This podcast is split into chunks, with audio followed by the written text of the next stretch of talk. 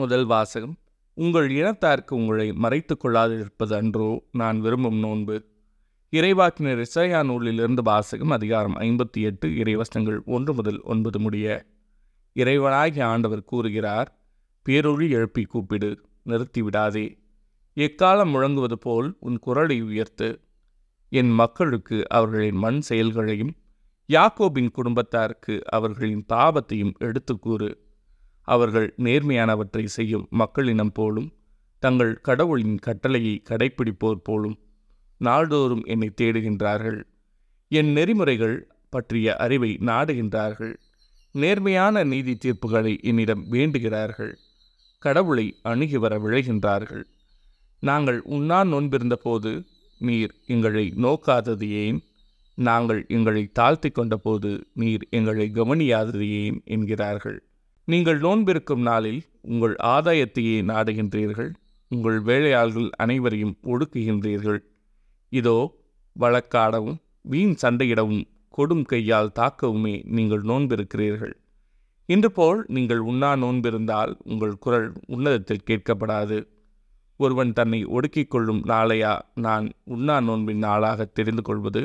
ஒருவன் நாணலை போல் தன் தலையை தாழ்த்தி சாக்கு உடையையும் சாம்பலையும் அணிந்து கொள்வதா எனக்கு ஏற்ற நோன்பு? இதையா நீங்கள் நோன்பு என்றும் ஆண்டவருக்கு உகந்த நாள் என்றும் அழைக்கின்றீர்கள்? கொடுமை தலைகளை அவிழ்ப்பதும் நுகத்தின் பிணையல்களை அறுப்பதும் ஒடுக்கப்பட்டோரை விடுதலை செய்து அனுப்புவதும் எவ்வகை நுகத்தையும் உடைப்பதும் அன்றோ நான் தேர்ந்து கொள்ளும் நோன்பு.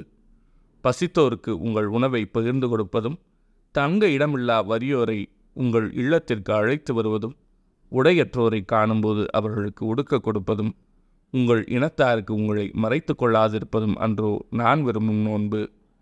அப்போது உன் ஒளி விடியல் போல் எழும். விரைவில் உனக்கு நலமான வாழ்வு துளிர்க்கும். உன் நேர்மை உனக்கு முன் செல்லும். ஆண்டவரின் மாட்சி உனக்கு பின் சென்று காக்கும். அப்போது நீ ஆண்டவரை மன்றாடுவாய், அவர் உனக்கு பதிலளிப்பார். நீ கூக்குரல் இடுவாய், அவர் இதோ நான் என மறுமொழி தருவார். இது ஆண்டவரின் அருள்வாக்கு. இறைவா, உமக்கு நன்றி. நொறுங்கிய உள்ளத்தை இறைவா நீர் அவமதிப்பதில்லை. கடவுளே, உமது பேரன்பிற்கேற்ப எனக்கு இறங்கும். உமது அளவற்ற இரக்கத்திற்கேற்ப என் குற்றங்களை துடைத்தருளும். என் தீவினை முற்றிலும் நீங்கும்படி என்னை கருவியருளும். என் பாவம் அற்றுப்போகும்படி என்னை தூய்மைப்படுத்தியருளும். நொறுங்கிய உள்ளத்தை இறைவா நீர் அவமதிப்பதில்லை. ஏனெனில் என் குற்றங்களை நான் உணர்கின்றேன். என் பாவம் எப்போதும் என் மனக்கண் முன் நிற்கின்றது. உமக்கு எதிராக நான் பாவம் செய்தேன், உம் பார்வையில் தீயது செய்தேன். நொறுங்கிய உள்ளத்தை இறைவா நீர் அவமதிப்பதில்லை. ஏனெனில் பழியினால் உம்மை மகிழ்விக்க முடியாது. நான் இரு பழி செலுத்தினாலும் நீர் அதில் நாட்டம் கொள்வதில்லை. கடவுளுக்கேற்ற பழி நொறுங்கிய நெஞ்சமே. கடவுளே, நொறுங்கிய குற்றமுணர்ந்த உளத்தை நீர் அவமதிப்பதில்லை.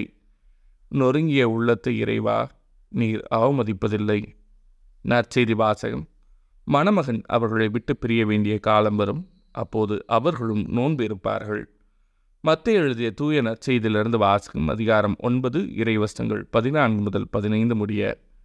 அக்காலத்தில் யோவானின் சீடர் இயேசுவிடம் வந்து, நாங்களும் பரிசேயரும் அதிகமாக நோன்பு இருக்க உம்முடைய சீடர்கள் ஏன் நோன்பு இருப்பதில்லை என்றனர். அதற்கு இயேசு அவர்களை நோக்கி, மணமகன் தங்களோடு இருக்கும் வரை மண விருந்தினர்கள் துக்கம் கொண்டாட முடியுமா? மணமகன் அவர்களை விட்டு பிரிய வேண்டிய காலம் வரும். அப்போது அவர்களும் நோன்பு இருப்பார்கள். இது ஆண்டவரின் அருள்வாக்கு. கிறிஸ்துவே உமக்கு புகழ்.